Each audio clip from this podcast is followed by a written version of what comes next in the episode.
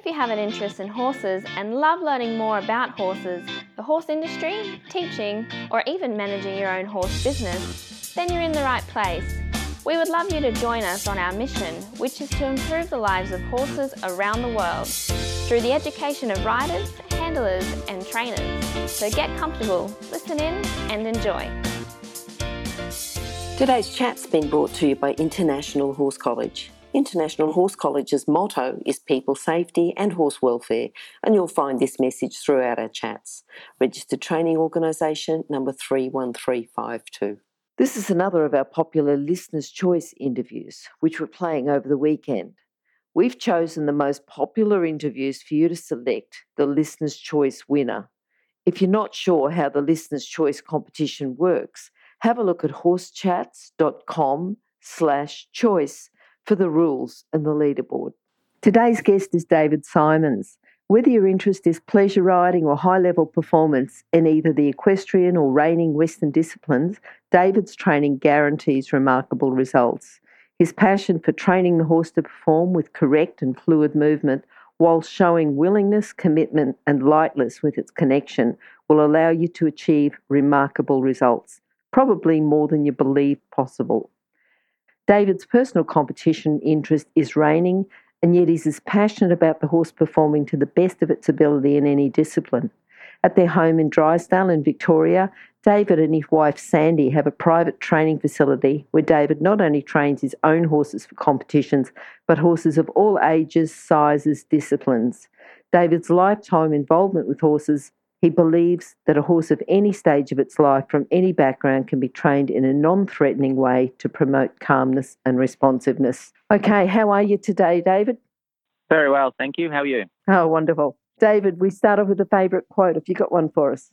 I have. Uh, it is what it is. That's a pretty basic one. Yep, yep. It is. Yep. Yeah. Now tell me about it and how you got to know that quote.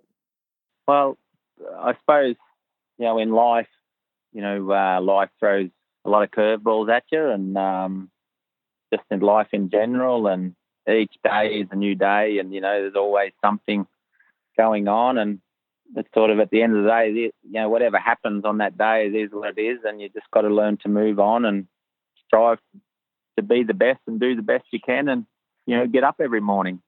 You know, it's it's just a simple quote, but you know, at the end of the day, whatever happens, you can't change it. So you've yep. got to just accept it and move on. Now, did someone tell you that quote, or is it something that you've thought of yourself? How did you first start using that quote?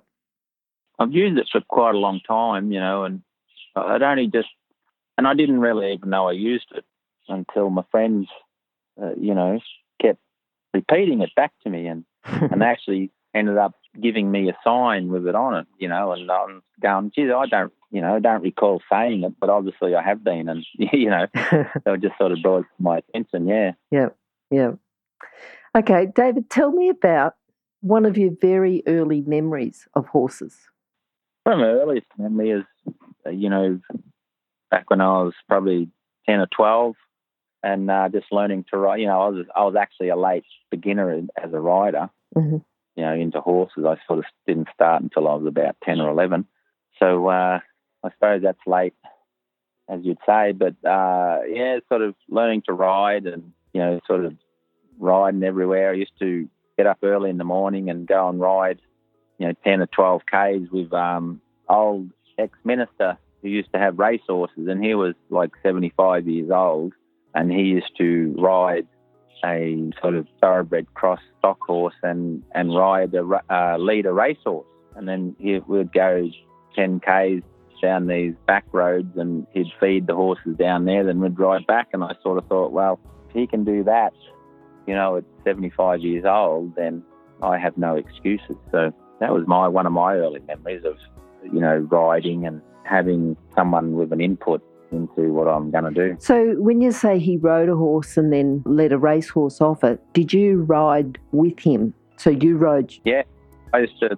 I rode a horse, you know, just a pony or just a, a 14 tooth hand yep. pony, you know, and I thought just learning to mm. ride. And, and then the thing is, what we'd do is we'd trot all the way yep. there, you know, so it wasn't about I'd just walk and just float along. I sort of my backside in that saddle. I was trotting, Yep.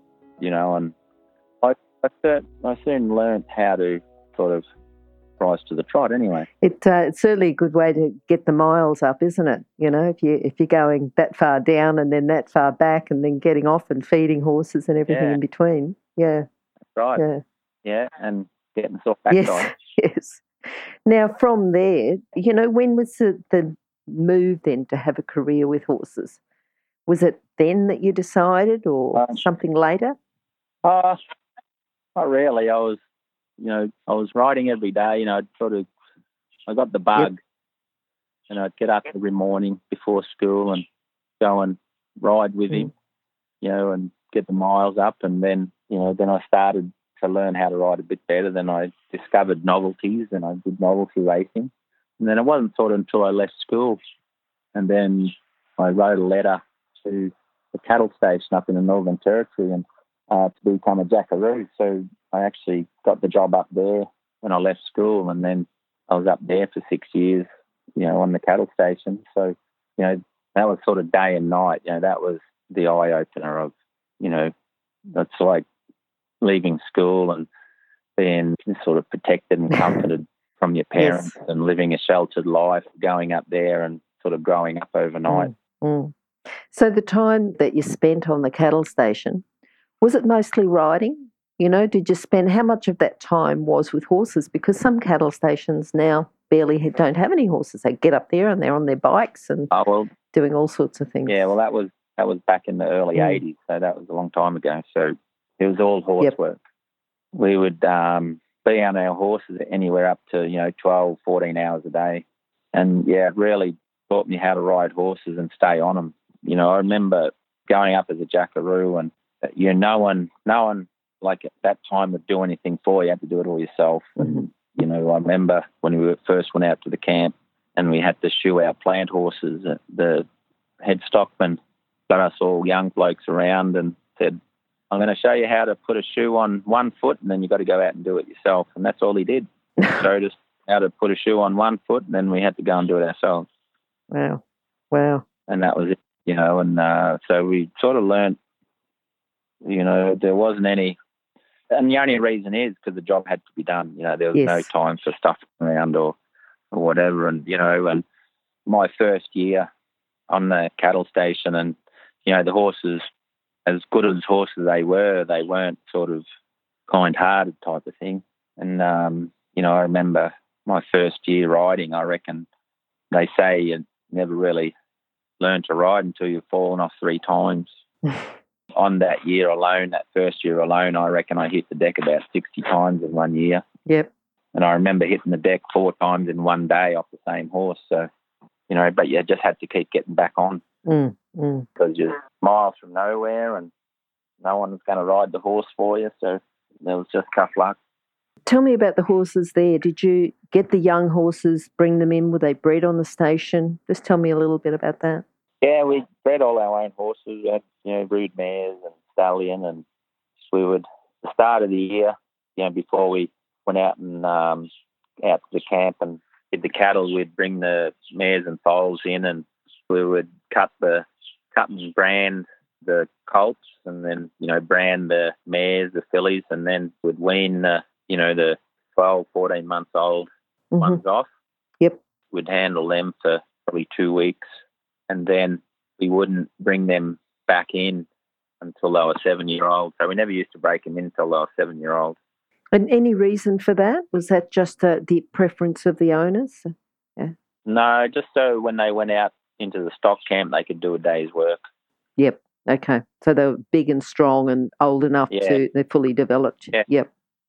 Yeah, and now they're sort of adult horses. So we never had time just to you know go down to the arena and ride for five, ten minutes an hour just to train our horses. We had Yep. to train them and uh, get them broke while we was working. So Mm. So that's why I didn't start them until they were seven. So they were Yep. pretty wild. They were wild when they come in, I tell you. Yeah. Yeah. Okay. And what about the breed of horses? Were they stock horse, thoroughbred? What? Um, they were stock horses, hmm and they were really good cut of horse too. You know, they're really good, good quality horses, good cow horses and stuff. But you know, they just all had their quirks. You know, there's a lot of ones that bucked and you know did everything. You know, they yeah. they certainly uh, taught you to ride anyway. yes, yes. What about if someone said to you, you know, I'd like to work in the horse industry and I'm thinking about going up and working on a property? What sort of core skills or character traits do you think they need? Because, you know, I'm thinking about riding skills and you put your hours in, you know, got your hours in when you were sort of going out with the, to do with the race horses. But gee, you got some hours on the cattle property. What sort of core skills or character traits would someone need to start work? What do you think you had to get you started on that property to last as long as you did? I think in today's society, like in today, how today is, you know, Yep. The way it was when I was up there is not existent anymore. It's hmm like now uh, the stations have a station set alone that just handles and breaks the horses in because the unfortunate thing now of you know people who go up to the stations they actually don't have really much riding skill or any you know farm experience a great deal of so the, all the horses now got to be sort of really quiet and just for the people to you know because I think a lot of people that go up there now are sort of university students which are having a you know time off and just want a break and they go and do that for 12 months and come back but when I was up there it was really really isolated and quite lonely because there was no TV there was no radios there was no nothing Mm. it was sort of like stepping back into the 1800s. You know, we had a bunk cart and we'd tail horses and had a wagon with all our chuck wagon with all our stuff on, and it would follow us. And but you know, it, it was it was sort of like living a dream, but like a damn hard one. yes. Yeah. Yeah, Yeah. but you know, I think um, you just got to have a strong character. I think you know, and sort of maybe willing for adventure because it's not easy work. I've been uh, fortunate in the last few months run into people that have worked up there as well, and, and because it was so long ago, they sort of worked up sort of around the same time as I did, and, and it's been a great thing to reminisce on the stories, and, and it's amazing the stuff that you forget, and and it was it's really cool to you know jog your memory of all the things that you used to do, and you know the near misses and sort of the life and death experiences that you had, and you know like the near misses and stuff like that. It's quite an eye opener. It was so. Yeah. If you're looking Yep. for adventure, yeah, it's the place to go. Tell us about one time. You know, you're saying looking for adventure, but you're not really telling us any stories. So tell us, just take us back to, you know, it's almost like it's out there in the abyss, you know. Yeah, it's a big adventure, but tell us one story, just one memory that you had that may have been a bit of a life or death or something. Well, I've had several. You know, I was involved in a plane crash up there in a Cessna. Mhm. So that's one story. I survived it, of course, because I'm still talking to you. Yes. But cattle horning you and all that sort of stuff. But the story that I'll tell you, it's, it's a miracle that it happened, but it's really, really funny. Yeah. So growing up, you know, back in the late seventies and early eighties, and there used to be a lot of, you know, cowboy movies on TV. You know, cowboy and Yep. western movies. Yes. They were the sort of the hits back then, and of course, you know, it's all westerns and cowboy stuff, riding horses and chasing cattle around, and you know, doing stuff for the cattle. So before I went up there, I, you know, I learned how to ride horses, but I'd never been near a cow in my life. You know, I lived. My Yes. parents had a small acreage, but and there was cattle, you know, all around us. But I'd never. The only time I've interacted with cattle was when they were chasing me in the next door neighbour's paddock. You know, like Yes. charging, chasing, and we're running. You know, like scared out of our wits as kids. So of course, growing up in those times and at the westerns and all that, and you sort of see the see them on TV, so you sort of get an idea of maybe this is what it's about and what you should be doing. So we was it was my very first muster, mustering cattle, and and um, it was all coming out, and the head stockman told me to go up into the brush and uh, the scrub there and see if there's any cattle up there. So I, I went up into the scrub and it was like old turpentine and, and really thick bushes and stuff. And I come across this big, big bullock. So he would have been probably five or six years old. And he would have been probably 14, 2, somewhere around at the withers there. And he had massive horns and all that Yep. sort of stuff. And um, I'm trying to push him out of the brush and, and he just stood there, and I'm thinking now, how am I going to get this sucker to move? And of course, my recollections went back went back to the Western thing. what would they do in the movies? So, Yeah. yeah, in the movies. Because this was my very first encounter with a with a beast, you know, some cattle. Yep. And for some reason, he sort of just bailed up in the bushes there. And so I said, what would they do in the western? So I got off my horse and I ran over to him. And this is where the miracle part is. And I ran over to him. I grabbed him by the head and horns, and I started twisting on his head. Yeah. You know, and he just stood there. And I'm I'm wrestling this big bullock, and I'm twisting its head and horns, and I'm uh, and I'm just doing that. but I had no clue what the outcome was. Mm. I'm thinking, well, twist his head, something will happen. Yeah. Anyway, he just stood there. And then after a, a minute or so, I sort of gave up because he wouldn't do anything, and I just walked back and got my horse and rode off. You know, and I'm, and that was my first encounter with cattle. Yeah. You know, and I learned from that day on. After I learned that I was quite lucky. quite lucky that that bullock never hammered me or horned me or trampled me or killed me. So, what was the story? Was he caught up in the turpentine? Is he? No, he was just standing there. He just sort of trotted in there, and not, and Yeah. because a lot of them, you know, a lot of them were pikers up there, and, Yep. and they'd just go into the brush and you couldn't get them out. Yep. So he went and stood in the middle of it, and I just sort of went in there and started wrestling him. and, you know, and it was a draw, and I sort of walked out and got on, and and then I walked back down to the head stockman, and he sort of was going, "What the hell was you thinking?" wow. He was Wow. watching me. Yeah, Yeah. he was watching me, and I said, "I just thought, you know, I thought that's how it was." yeah. It's um yeah, that was someone that's willing to adventure, that's for sure.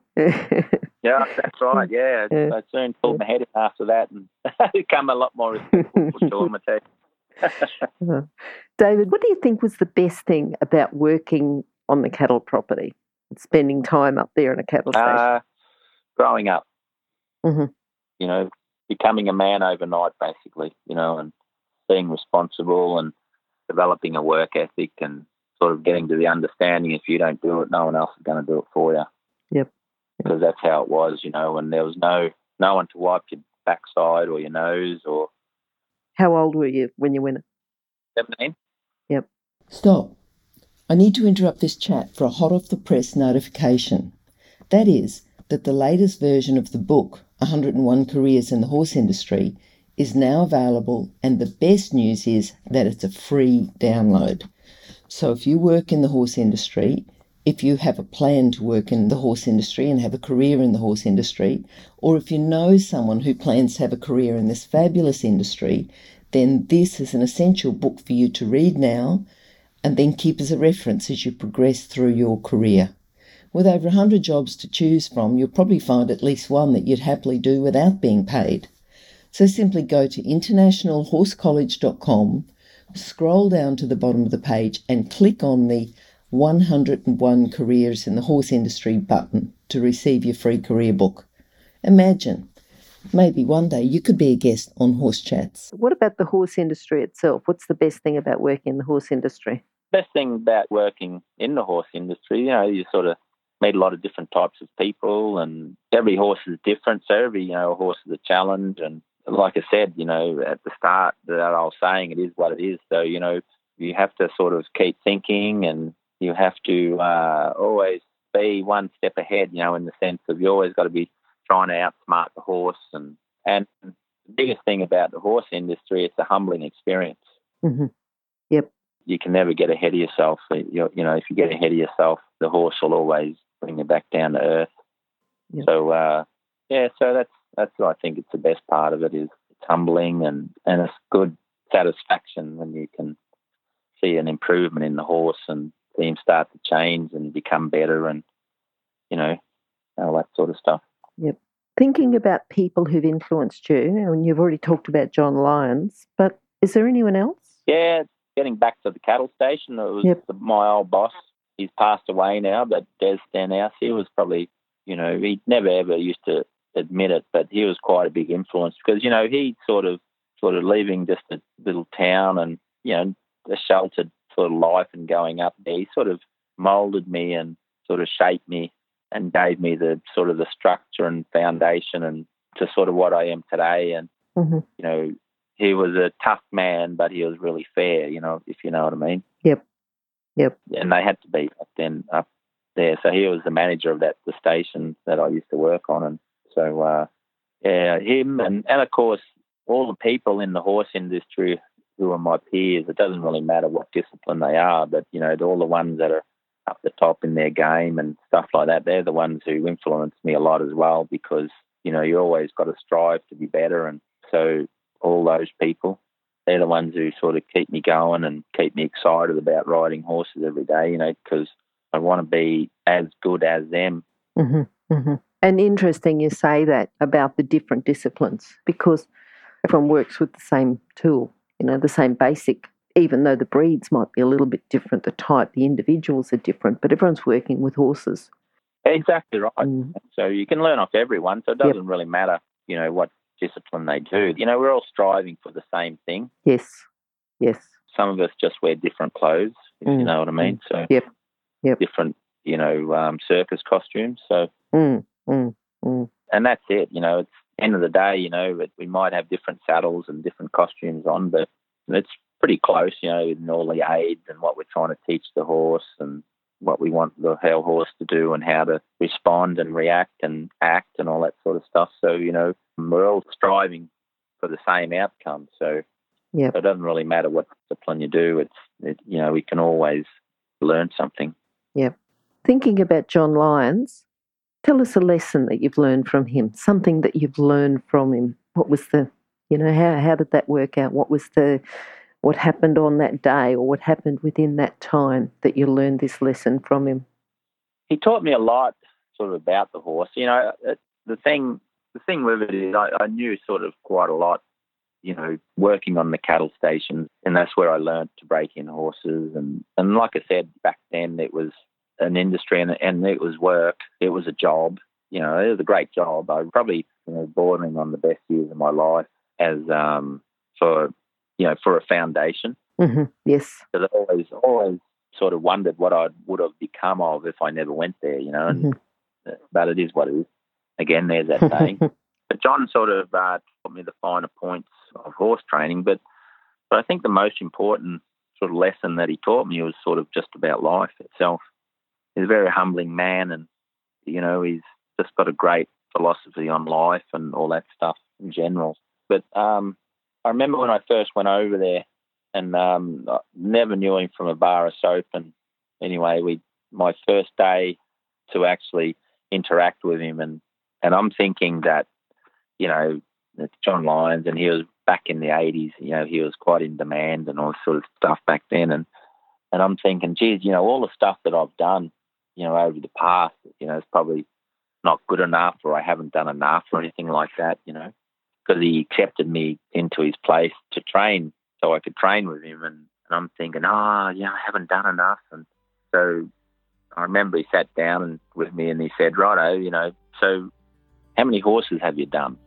And I'm thinking, oh, here it is. You know, this is it. He's going to reject me.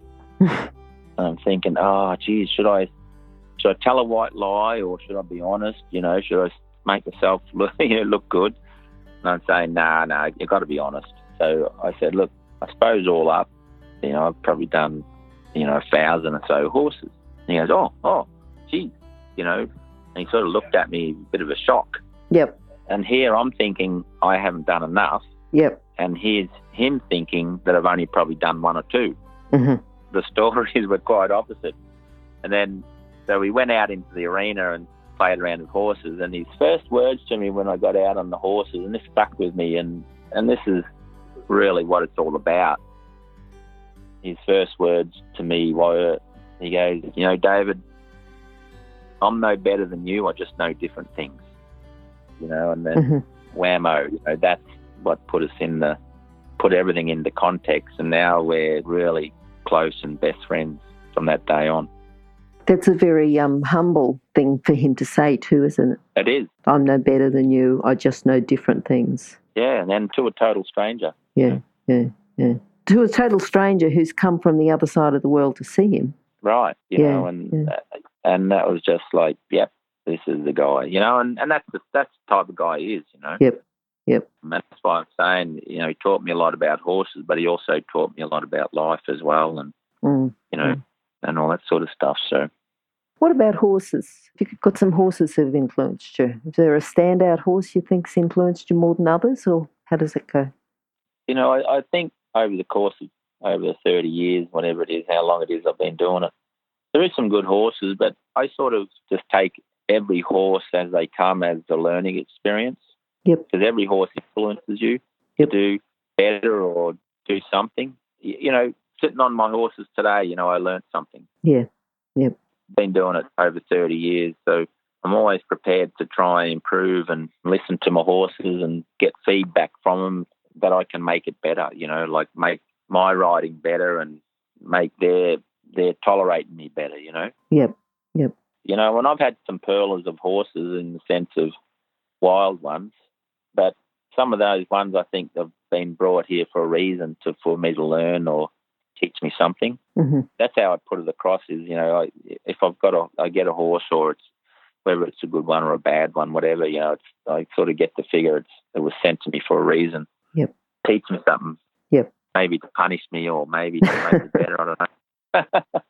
so you learn. Yes. You, you learn from every horse. But you know, I've got my favourites. I've had Gambler, which is my original one, and then Bow, and you know, the unfortunate thing is I can't sell horses. You know, if I get ones and I, you know, go through the, all this time, I can't get rid of them. Yeah. So- Yeah. So I have a paddock full of them now. I've got my laners and yeah. Yeah.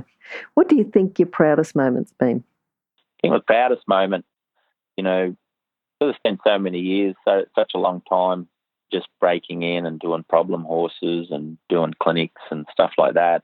You know, and that was really, really, I really enjoyed it. But I got sort of down the track a little bit disillusioned because it was sort of like Groundhog Day. You know, you're Yeah. doing the same stuff. Sort of, there wasn't any end result, if you know what I mean. There wasn't Mhm. any sort of follow on or or uh, there was a result, but there wasn't sort of a outcome. Yes.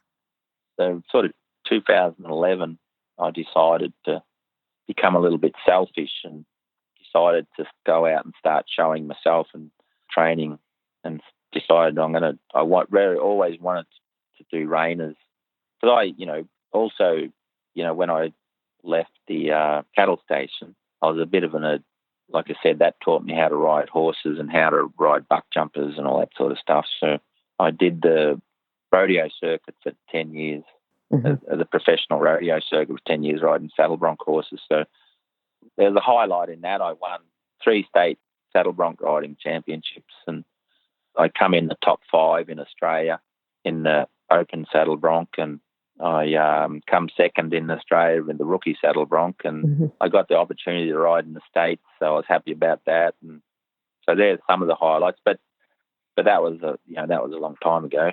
But the recent highlights that I have would be winning the the lower level futurities at the reining. Yep. Yep. And placing in all the levels, but winning some of the lower levels. You know, um, my aim, my goal is to win the level four futurity. Yep. I've won all the rest, but I haven't won that one yet. okay. So that's my goal and that's my highlight is winning that. And of course, when I talked about, you know, like the Groundhog Day, Yep.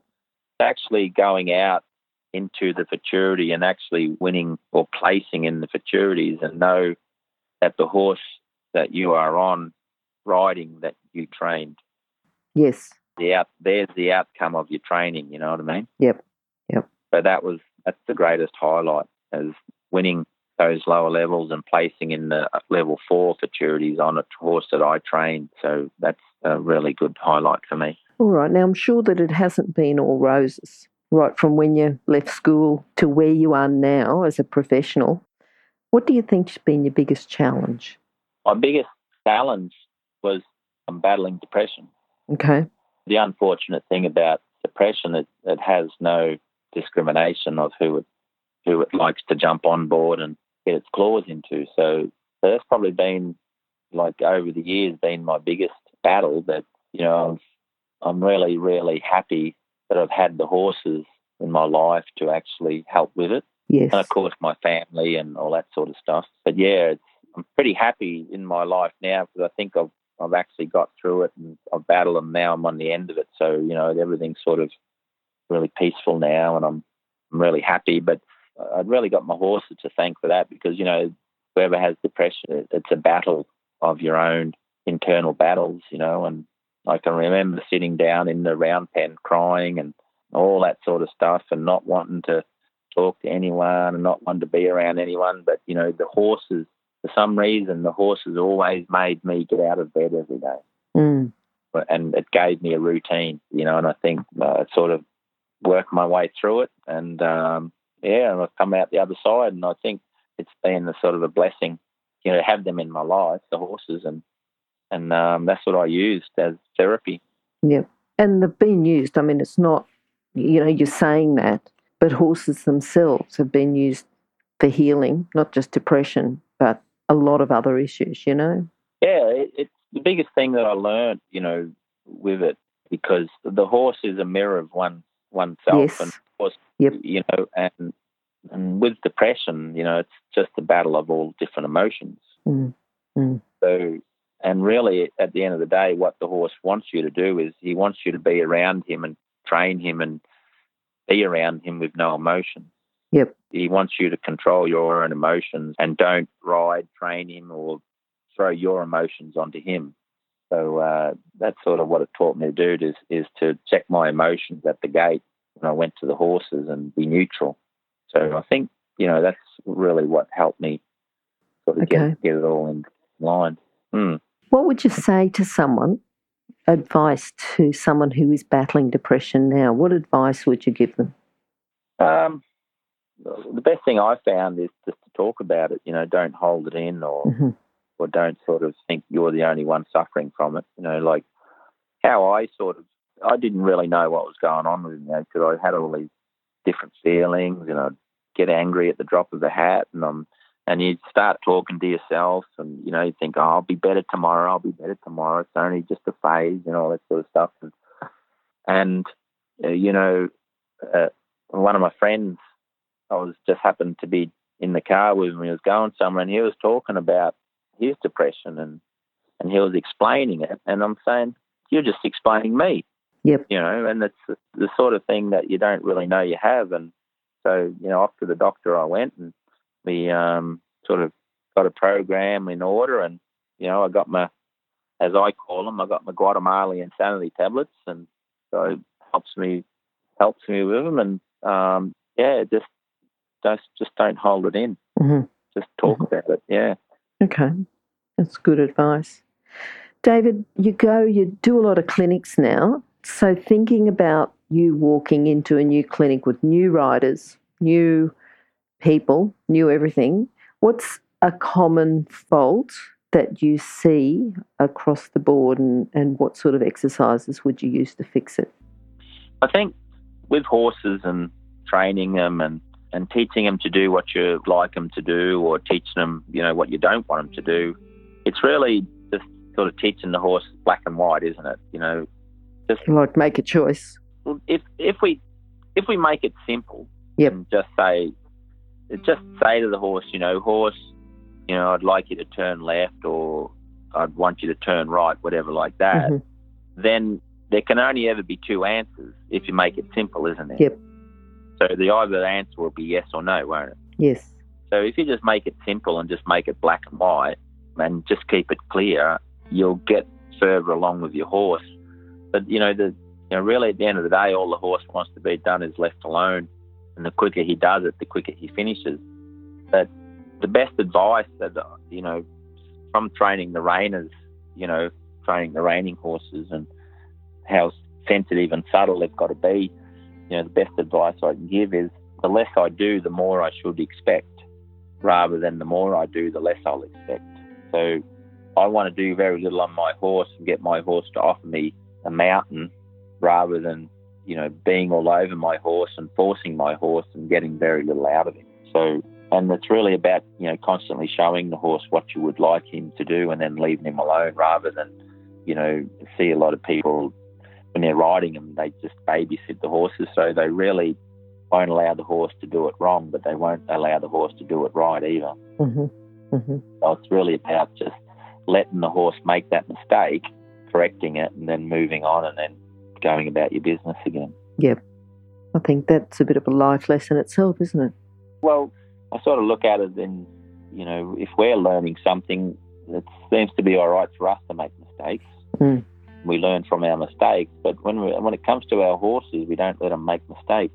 You know, we seem to think that if we catch them out, if we catch them before they make the mistakes, then they'll learn better. But they don't. They actually shut down and they actually get a little bit more stressed and agitated because they get the feeling that they can't do anything. hmm Yes.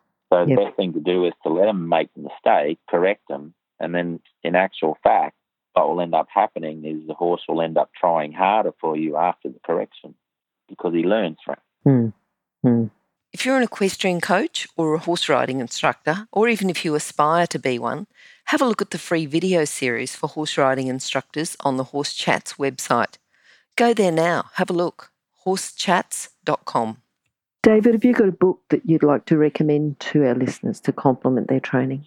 Um, do I have a book? The unfortunate thing, the unfortunate thing is I don't read many. I thought you'd actually talk about your books at that stage. Oh, yeah, well, I suppose yeah, I have I have books, you know, but at the end of the day, you know, whether it's my books or anyone's books, the thing about you know when you go and buying books and you know buying books or videos or DVDs, you just sort of got to stay away from all the gimmicks and you got to have this and you got to have that. You know, all you need in your tack room is a bridle and a saddle and you know dressage whip and or whatever, and go out and train your horse with that. You know, there's no secrets in training a horse except, you know, like we talked about before, is you know, your sort of your ups and downs. You know, we we talked about the depression, but but in the you know, as training the horses, it, it would be great if every day that you went out and played with your horse, it was a fantastic day. You know, if that was how it was, everyone would be a trainer, wouldn't they? Yeah, yeah. Not only that, everyone would be riding at the Olympics and riding in the World Championships. Right. Yeah. Exactly. But unfortunately, there's just as many down days as there is up days. So, and that's the whole part of, you know, training a horse. And it's going through the same stuff day after day, you know, until the horse understands it and until the horse says, you know what, it becomes a subconscious reaction. And, but, um, yeah, as far as books go, you know, books and videos, yeah, my, my books have information in them, but, you know, um, whatever you're going to buy or going to read, it, it, it sounds clear and understandable, you know, and sounds simple. hmm You know, Mhm. the mo- most important thing about training the horses is keep it simple. Yep. It's not rocket science. And what we also need to be is not so anal about training our horses, not to be so nitpicky. hmm So that's probably my best advice, you know, about training. If you're trying to find a book, you know, just find a book that's that's got the information and it doesn't, you know, tell you lot life stories or waft off into something else and then tells you very little information. Yeah. Okay, David, can you summarise your philosophy with horses? I think you just did about saying the most important things about keeping it simple, but um, yeah. Yeah. The most important thing, you know, is to, at the end of the day, you know, you've got to be happy. hmm at the end of the day, you've got to walk away from your horse smiling and happy. And at the end of the day, so does the horse. If you're happy, then the horse is happy. And if the horse is happy, you're happy. You know, Yeah. and, and that's really at the end of the day what it's all about. You know, you, if the horse is miserable, then you're probably going to be miserable too, because he's going to take it out on you. And if you're miserable, then there's a good chance the horse is going to be miserable because you're going to take it out on the horse. So, you know, it's it's that win-win-win situation, isn't it? Yes. If the horse is happy, you're happy, everyone's happy. You Yeah. know, and that's and that's at the end of the day is what it's about. So, and it's training and working your horse. It mightn't start that way, but training your horse to end up that way, isn't it? And Yeah. making it more and more and more like that. So, it's enjoyable to go out and ride, do whatever you want your horse, you know, and and enjoy it. You Yep. know, unfortunately, the horses don't train themselves in the paddock or they don't learn from, you know, getting licorice or I know I give my horses licorice, but, you know, they don't learn from that. You know, it's, they learn from you because you showed them how to do it. Yep. Yep. They just don't sort of, they don't train themselves. hmm So yeah, that's the most important thing that you know you've put your life in the horse's hands, but he's also put his life in your hands. So Mm, mm. someone's got to take the responsibility and guide each other. Yep. Yep. David, how can people contact you? What's the best way? Well, we have uh, got our website, but Yep. Simons.com.au, is it? that's it. And and there's also uh, I'm not right up into it. I'm not. I'm a little bit archaic when it comes to all the computer stuff, but they have the Facebook page as well. You know, Sandy and David Simons and is on there. So yeah, or they can give us a call. We'll have all your contact details on horsechats.com slash David Simons or go to horsechats.com, search for David or search for Simons. So we'll be able to have all those contact details as well, David. And thank you very much for talking to us today. Great talking to you. I'd love to have you back some other time to talk about some of the stuff in a little bit more detail. That would be great. And No um, yeah, hopefully we'll talk to you soon. Yes, look forward to it. Thank you very much for having me on on your show. Thanks, David. Bye. No worries. Thank you. If you've enjoyed this chat, then please comment, rate, and subscribe. If you'd like any changes or recommendations for guests, then please contact us through horsechats.com. And while you're online, have a look at the government accredited courses at internationalhorsecollege.com, registered training organisation 31352. Remember that our comments and instructions are general in nature and do not take into consideration your individual horses or your individual ability and circumstances. If you enjoyed this podcast, then please leave your comment below.